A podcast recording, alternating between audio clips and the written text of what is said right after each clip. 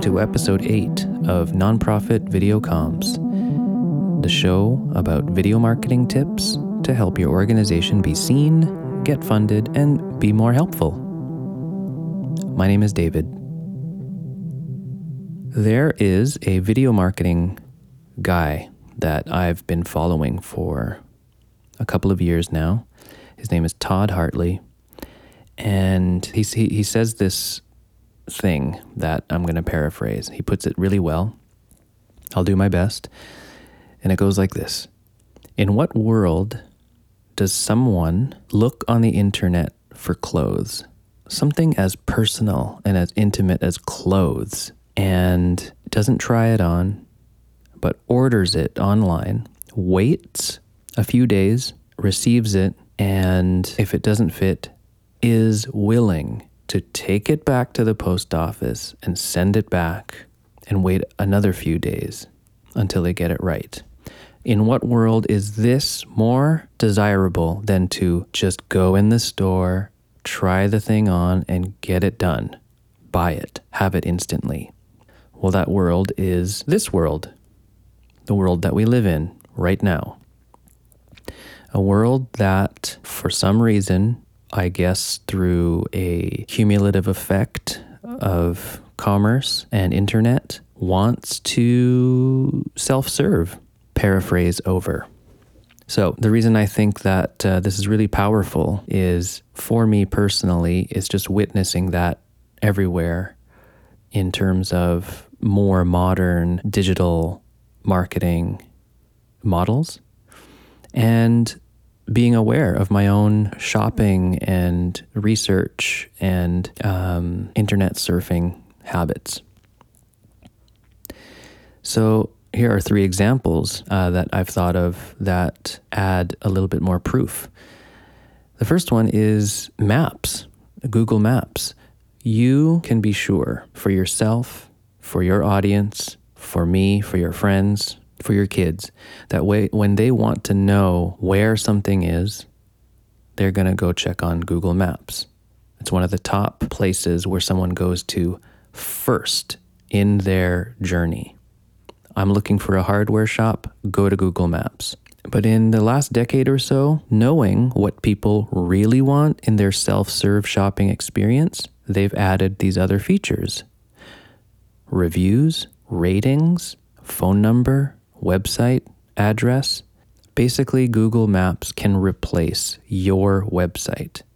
I have often called a contractor for repairs or or uh, work to do around the apartment. And there's enough information on Google Maps that I never even needed to visit their website. Website was kind of a uh, secondary thing. It was a oh, well, if I have to click on it and open up another tab, but actually, I would just rather avoid clicking it altogether, especially on a tiny smartphone screen. If Google Maps gives me everything I need, I will I will be happy. More often than not, the Google Maps profile of your business or your organization has no information and I'm going to just go right to the next listing. That's a lost opportunity. The second example of self-serve culture is if I'm looking up a uh, organization, or if I'm looking up a an accountant, or if I'm looking up maybe a design studio, whatever it is I want. I don't know about you, but I will go to their social media platform, whether it's Facebook, whether it's Twitter, Instagram, just to catch a couple photos. I just want to see what we're dealing with, who we're dealing with.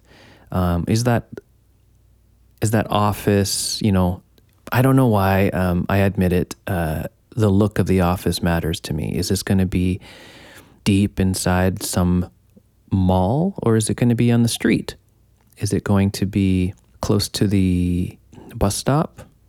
Is it going to be complicated parking? I'm, I'm just looking for clues, and photos and videos help me with that maybe some of you can relate, but, but when you buy tickets or when you're thinking of buying tickets to a conference or a small event or a, or a workshop or a, I don't know what, you might look at their Facebook to see previous event photos. Who attends? What does a space look like? How many sit at a table?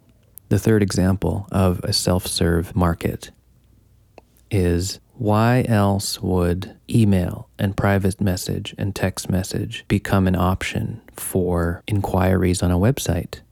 Probably some combination of people wanting to have a passive or at their own convenience communication experience.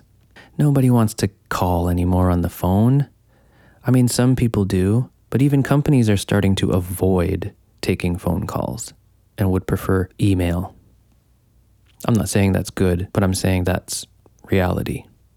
So, between maps, lurking and looking at photos, and preferring to email or text, this is a world that's trying to get everything they need out of an online experience without ever talking to another person but also trying to get every human type of interaction possible out of it without actually talking to a person.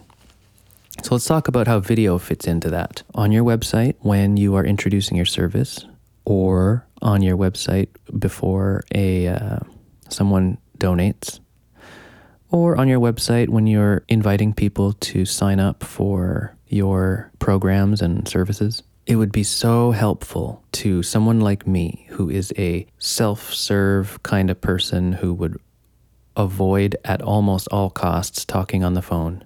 It would be so helpful to have a video that's one or two minutes long that just spells out everything we want to know. Things like Who are you? What do you do? How does it benefit me? How does it work? And what can I expect when I sign up? Tell me all of those things. Use your voice, use your face, give me all of that information that a person is looking for to reduce the uncertainty, to give predictability, to give transparency, to help me and others imagine what it's like to work with you, to pre imagine or preview or get a little taste of what happens after I sign up and you embed yourself in my mind as safe, as comfortable, as this is doable. So, this type of video is not special, it's not a story, it's not cinematic, but it shows up at the right time, at the right place when I'm hovering over a sign up button or a donate button. It's there to do a job. It's there to be as helpful as possible to me, the self serve audience. I hope I've given you something to consider. That was episode eight. I would love to uh, connect with you on LinkedIn. My name is David Phu, P H U, and I invite you to check out my website, nonprofitvideocomms.ca, to learn more about my video services for nonprofits. See you next time.